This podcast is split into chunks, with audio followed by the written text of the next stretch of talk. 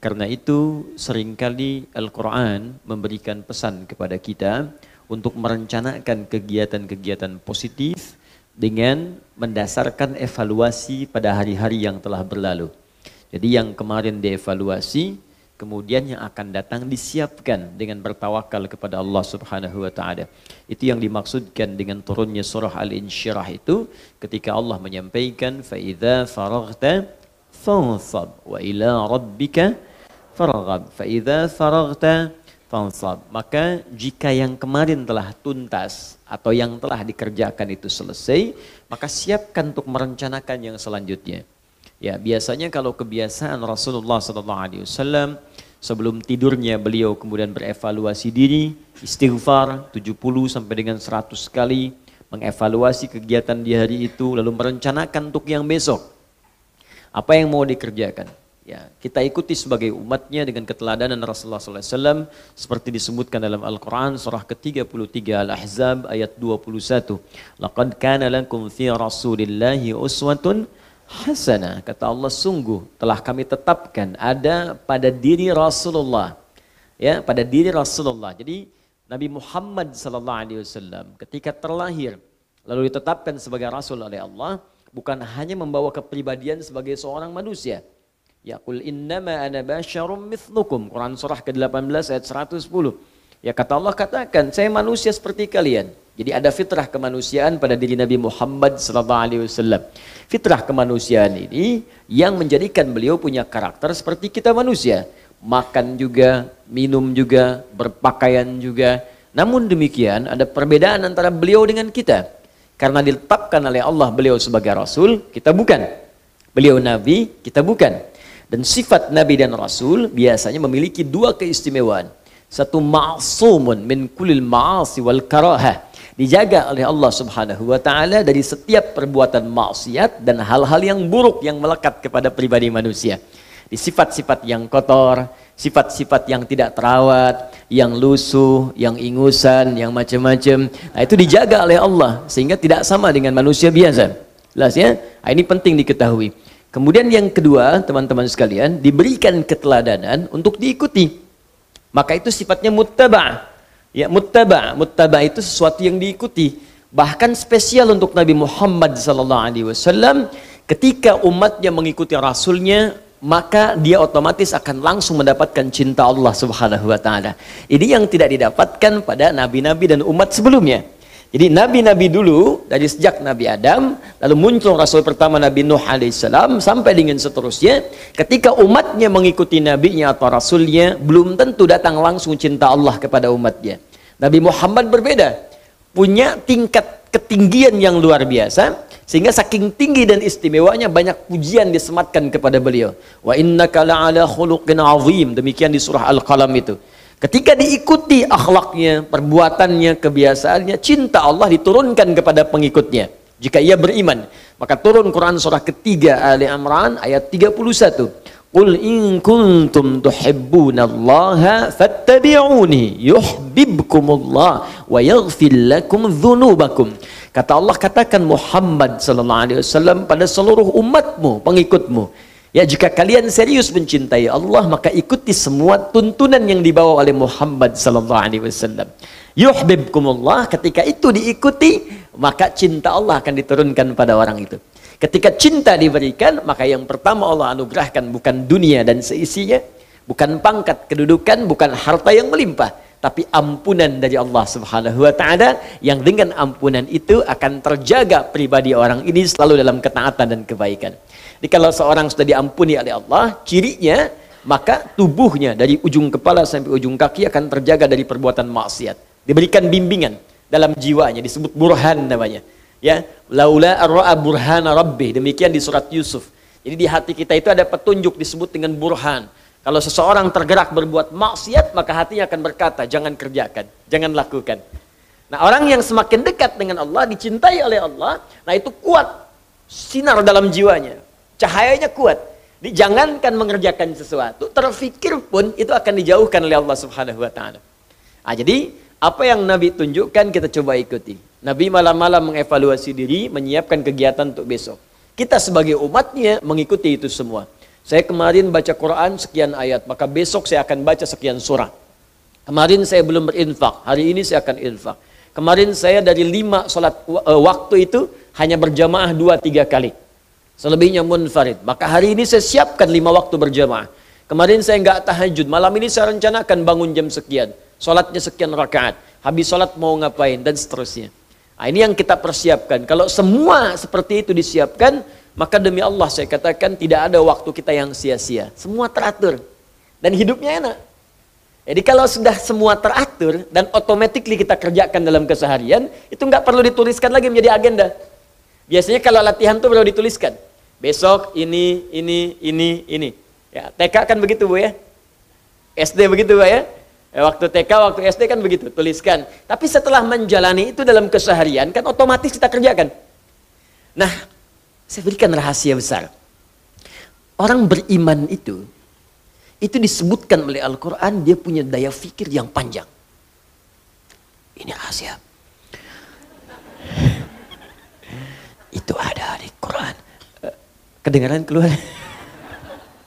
Quran surah ke-59 ayat 18. Al-Hashr ayat ke-18. Allah. Jadi orang beriman itu dia punya daya fikir yang panjang, visinya panjang. Ya bukan cuma dunia. Yang kita alami itu kan insya Allah tiga alam ya, tiga alam. Ya kita simpan yang alam kandungan, kita sebutkan yang kita alami secara sadar dan nyata, yaitu alam dunia, kemudian alam kubur, ya afala ya'lamu idza bu'afira ma fil kubur. Jadi alam dunia, alam kubur, kemudian ketiganya akhirat. Yang terakhir, ya dengan segala sifat-sifatnya. Kita berharap insya Allah semoga Allah berikan pada kita surga dengan rahmatnya. Baik, jadi ada dunia, ada alam kubur, ada apa terakhir? Akhirat, puncaknya surga. Nah, jadi kalau ahli iman dan ahli takwa, dia akan mengukur visi hidupnya bukan cuma di satu alam dunia, tapi sampai ke yang paling jauh akhirat. Baik, saya, saya coba tuliskan ya. Saya khawatir sampai hari ini kita belum punya visi ke situ. Ya, bukan kita, mungkin sebagian dari Anda. Baik. Lihat sini. Jadi ada yang rugi kalau cuma sampai sini nih. Ini kan eh, sekarang kita ada di mana? Bukan, tanah kusir ya di Andor. Nah, kita masih di tanah kusir dan masih masuk dalam bagian dunia. Nah, ini kita ada di sini. Dunia. Kemudian setelah itu masuk ke kubur, Insya Allah. Setelah itu akhirat. Akhirat. Ada akhir, ada akhirat. Ya, kalau akhir batas sesuatu, tapi boleh jadi setelah itu ada lagi. Tapi kalau pakai tak di ujungnya bisa sifat atau pembatas paling akhir yang tidak ada lagi setelah itu. Ya, karena itu ada akhirat. Kan? Akhirat tak di ujungnya. Yaumul akhir, hari berakhir. Selesai nggak ada hari lagi. Tapi di situ ada perhitungan, ada tempat, ada macam-macam. Ketika disebutkan tak akhirah, maka puncaknya di situ selesai. Tidak ada lagi setelah itu. Jelas? Di sini kita berharap semoga Allah anugerahkan surga. Ya, kita tuliskan di sini. Ya, tidak cukup dengan amin. Kita lihat dulu. Ah, jadi di Quran surah ke-59 ayat ke-18 Allah sampaikan ciri orang yang beriman plus takwa. Jadi urutan itu ada iman plus takwa, ada iman belum meningkat takwa, ada Islam belum sempurna iman. Ah, nih satu, dua, tiga. Bilang ya, ada Islam belum sempurna iman. Kalau Islam belum sempurna iman itu baru syahadat di lisan mengucapkan kalimat iman di lisan tapi imannya yang di lisan belum sampai ke hati. Ini sering saya uraikan. Ini ada kasusnya di Quran surah ke-49 ayat ke-14. Quran surah ke-49 ayat ke-14. Qalatil a'rabu amanna qul lam tu'minu. Ya, awas hati-hati. Sebagian orang-orang Arab Badui berkata, Muhammad sallallahu alaihi wasallam kami telah beriman. Lalu Nabi terdiam, turun jawaban langsung dari Allah. Awas hati-hati. Apa kata Allah? Kul katakan Muhammad sallallahu alaihi wasallam lam tu'minu. Kalian belum beriman dengan serius, walakin qulu aslamna. Tapi katakan kami baru masuk Islam. Jadi syarat masuk Islam mengucapkan syahadat kan di lisannya. Asyhadu an la ilaha illallah. Maka itu kalimat iman cuman baru di lisan. Walamma yadkhulul imanu fi qulubikum. Sementara imannya belum masuk ke hati. Jadi dari lisan ini belum ditembuskan ke jiwa ke sini. Ya, kalau belum ditembuskan ke jiwa, maka kata Allah baru formalitas Islam. Itu yang dituliskan di KTP-nya Islam, kan? Di lisannya Islam, Muslim. Cuman karena imannya belum masuk ke dalam jiwanya, maka tubuhnya belum dibimbing oleh cahaya iman dalam hatinya. Beda, cahaya iman kalau sudah masuk ke hati, maka akan membimbing seluruh bagian tubuh kita. Ketika akan menatap, imannya akan membimbing mata kita. Ini yang harus ditatap, ini palingkan. Ketika akan bicara, imannya membimbing lisannya. Ini yang harus dikatakan, ini yang tidak boleh disampaikan. Ketika ke tangan sampai ke ujung kaki, maka dibimbing seluruh anggota tubuh kita. Karena itulah pernah saya sampaikan di banyak kesempatan, ketika Allah menyebutkan fungsi tubuh kita, maka kalimat iman dulu yang disampaikan di awalnya. Mata, kullil mu'minina yaghuddu min absarihim. Katakan pada pria-pria yang punya iman, matanya lihat yang baik. Tak mampu melihat yang baik, palingkan ghaddul basar. Demikian untuk perempuan. Wa kullil mu'minati yaghdudna min absarihinna. Baik lisan, ya ayyuhalladzina amanu, iman dulu, la yasra qaumin qaum. La ya ayyuhalladzina amanu la yaghtab ba'dukum ba'da. Hei orang-orang beriman, jangan saling mencela. Hei orang-orang beriman, jangan gosip. Imannya dulu. Begitu iman disebutkan, baru kemudian ke fungsi tubuhnya. Ya ayyuhalladzina amanu kulu mimma razaqnakum. Ya, kullu min thayyibati ma razaqnakum. Hai orang-orang beriman, silahkan bekerja cari nafkah. Imannya dulu, baru pekerjaannya. Iman. Nah, bagaimana cara meningkatkan iman? Berlatih lewat takwa. Karena itu setiap ada kalimat iman sering kali disebutkan dengan takwanya. Bisa takwa sebelumnya, bisa takwa di akhirnya. Dalikal kitabula hudalil setelah itu alladzina yu'minun. Baik, ya ayyuhalladzina amanu kutiba alaikumus Kama kutiba 'alal ladzina min la'allakum tattaqun. Setiap ada iman, takwa. Setiap ada takwa, iman. Jelas sampai sini? Baik, ketika kemudian iman bersanding dengan takwa, maka orang ini kata Allah akan punya visi yang sangat panjang. Apa visinya? Dia akan turunkan pola hidupnya memulai dari puncak yang paling tinggi dari tiga dimensi yang dilalui dalam hidupnya. Dimensi pertama dunia, dimensi kedua alam kubur, Dimensi ketiganya alam akhirat. Maka orang beriman, orang muslim yang beriman dan bertakwa, dia akan memulai visi kegiatannya dari sini, diturunkan. Jadi bukan dari sini. Jadi kalau ada orang belum beriman, apalagi belum berislam, wajar kalau cuma cara berpikirnya sampai sini. Nanti anak saya EKK, SD, kemudian SMP, kuliah, jadi dokter. Sampai sini aja, dokter. Dokter dunia, alam kubur diobatin.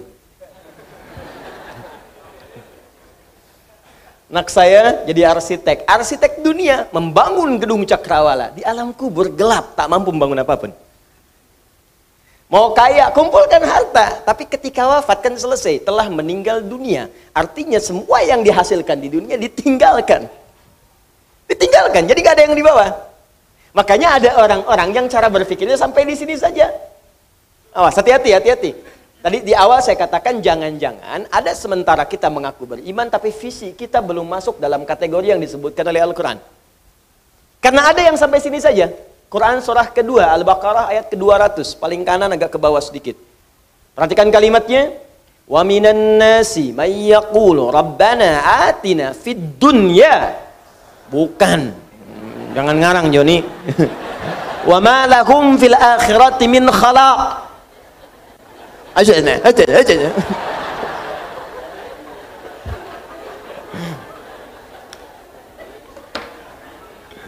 Ayo menghafal lah, menghafal, menghafal, menghafal. Biar nyambung kita.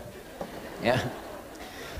Wa minan nasi man yaqulu rabbana atina fid dunya wa ma lahum Wa ma lahum fil akhirati min khalaq. Baru ayat 201-nya berbicara tentang beriman dan bertakwa.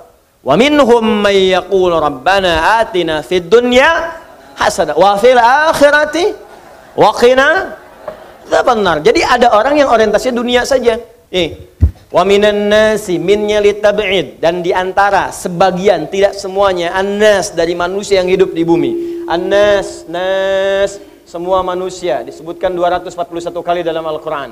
Wa minan nas min dari semua minnya litab'id bukan semua manusia tapi sebagian saja. Dari sebagian manusia ini ada yang orientasi hidupnya dunia saja. Rabbana atina fid dunya Ya Allah anugerahkan kepada kami semua kemuliaan dunia. Kedudukan yang paling tinggi, harta yang paling banyak. Ini nggak mikir. Nikmatiannya dunia lah, alam kubur gimana nanti, belum jelas. Oh, ada yang begitu. Ya, akhirat belum nampak, dunia aja dulu. Nah, begitu wafat kelabakan. Ya, nah ini, poin pertama ini. Nah sedangkan ada yang kedua, ini yang paling tinggi.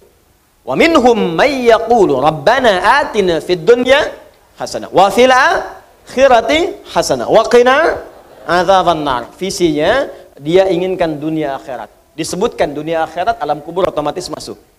Nah, cara merumuskan ini disebutkanlah di Quran surah 59 ayat 18. Ya ayyuhalladzina amanu ittaqullah. Hei orang-orang yang telah beriman kepada Allah, tingkatkan takwamu kepada Allah. Di antara cara meningkatkan takwa itu wal tanzur nafsum ma qaddamat dan hendaklah setiap diri kalian yang merasa beriman itu. Tuh nafsun tuh kepada setiap kita. Ke diri-diri kita. Kata Allah, hendaklah setiap orang. Jadi kalau merasa beriman, itu orang beriman tuh kata Allah pasti punya planning seperti ini.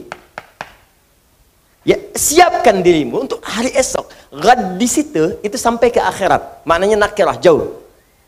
Di kalau mau bikin persiapan, kalau diturunkan detailnya kata Allah, kalau engkau ingin bikin persiapan yang bagus untuk aktivitasmu, maka buatlah kemudian detil kurikulum sampai akhiratmu. Cara menurunkannya, visinya turunkan. Anda kan ingin ke surga. Saya sering katakan surganya mau yang mana? Nomor satu kah? Nomor dua kah? Nomor tiga kah? Nomor empat kah? Belum jelas VVIP kah? Atau VIP kah? Kelas bisnis kah? Atau kelas ekonomi kah? Seekonomi-ekonominya surga masih enak masih nyaman, nikmat. Ya. Ini mana yang mau didapatkan? Yang ini bersama semua nabi. Quran surah keempat ayat 69. Yang ini di taman surga. Quran surah 51 ayat 15 sampai dengan 23. Yang ini seluas langit dan bumi. Quran surah ketiga ayat 133 sampai 134. Yang ini nggak disebutkan langsung tapi keindahannya nyata. Paling minimal, paling minimal pengen apa pun terfikir langsung ada.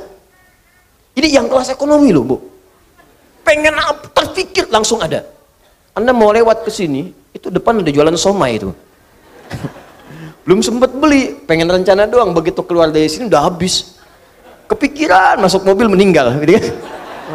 Kadar Allah masuk surga, ke kelas yang ini. Begitu pertama kali masuk, yang kepikiran somai. Somai an-nur ya Allah, seling. Langsung. Kok pedagangnya nggak ada ya Allah? Ping ke situ muncul juga. Padahal pedagangnya udah di sini misalnya, pindah. Contoh. Jelas ya? Nah, turunkan dari sini. Ini amalannya apa? Amalannya apa? Amalannya apa? Amalannya apa? Ada semua.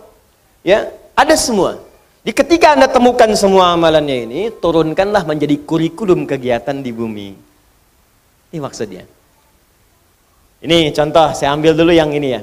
Paling tinggi. ومن يطع الله والرسول فأولئك مع الذين أنعم الله عليهم من النبيين والصديقين والشهداء والصالحين وحسن أولئك رفيقا Siapa yang mau taat kepada Allah dan Rasulnya kami akan satukan mereka di surga nanti dengan empat golongan yang paling mulia. Satu, semua para nabi yang pernah bertugas di bumi. Kemudian ada orang-orang para syuhada, orang-orang jujur yang senang mengamalkan isi Al-Quran. Keempat, orang-orang soleh. Semua dikumpulkan di satu tempat di surga. Kalau kalian ingin cari visi, maka mereka model terbaik, kata Allah. Wahasuna ulaika rafiqa. Jadikan mereka teman hidup. Bawa kurikulumnya. Bawa manhajnya. Terapkan di kita. Nabi nggak mungkin, karena sudah tidak ada Nabi setelah Nabi Muhammad SAW. Tapi kita bisa turunkan cara hidup para syuhada cara hidup orang-orang soleh, cara hidup para suddiqin. Keluarkan itu modelnya buat kurikulum hidup. Apa pun profesi kita. Dan gak harus jadi ustad. Bukankah Abu Bakar itu bukan ustad? Beliau seorang pengusaha, tapi punya gelar as-siddiq. Bukankah Uthman bukan ustad? Tapi seorang pengusaha sampai jadi khalifah? Bukankah Amr bin As juga bukan seorang ustad? Ya, tapi seorang birokrat juga diplomat yang ulung? Ali yang ustadz, Abu Hurairah yang ustadz, di Anda yang pengusaha, pedagang, birokrat, diplomat, apa pun itu, profesi yang kita kerjakan, turunkan rumus ini, kerjakan saat di dunia. Sampai kita berpulang kepada Allah Subhanahu wa taala dan lihat bagaimana Allah menepati janjinya. Innallaha la yukhliful mi'ad. Sungguh Allah tidak akan pernah mengingkari janji. Jelas sampai sini? Nah, pertanyaannya, hari ini teman-teman sudah mengeluarkan yang mana dari semua ini? Ayo perjelas. Jangan-jangan dunia dikejar-kejar, tapi akhirat belum disiapkan. Terus kalau hari ini wafat mau apa? Coba deh, coba setiap hari sering ingatkan, harus berpikir dalam sehari, mungkin kita wafat di hari itu. Itu akan memberikan motivasi kuat bagi kita untuk membenahi diri. Jadi kalau pikiran kita tuh selalu hidup terus, hidup terus, hidup terus. Untuk dunia itu bagus, tapi untuk akhirat gak akan ingat. Kalau Anda sedang bekerja urusan dunia, silahkan bayangkan untuk semangat hidup. Tapi ketika Anda ada jeda, fikirkan akhirat Anda kalau diwafatkan oleh Allah Subhanahu wa taala, bakal apa yang mau dibawa?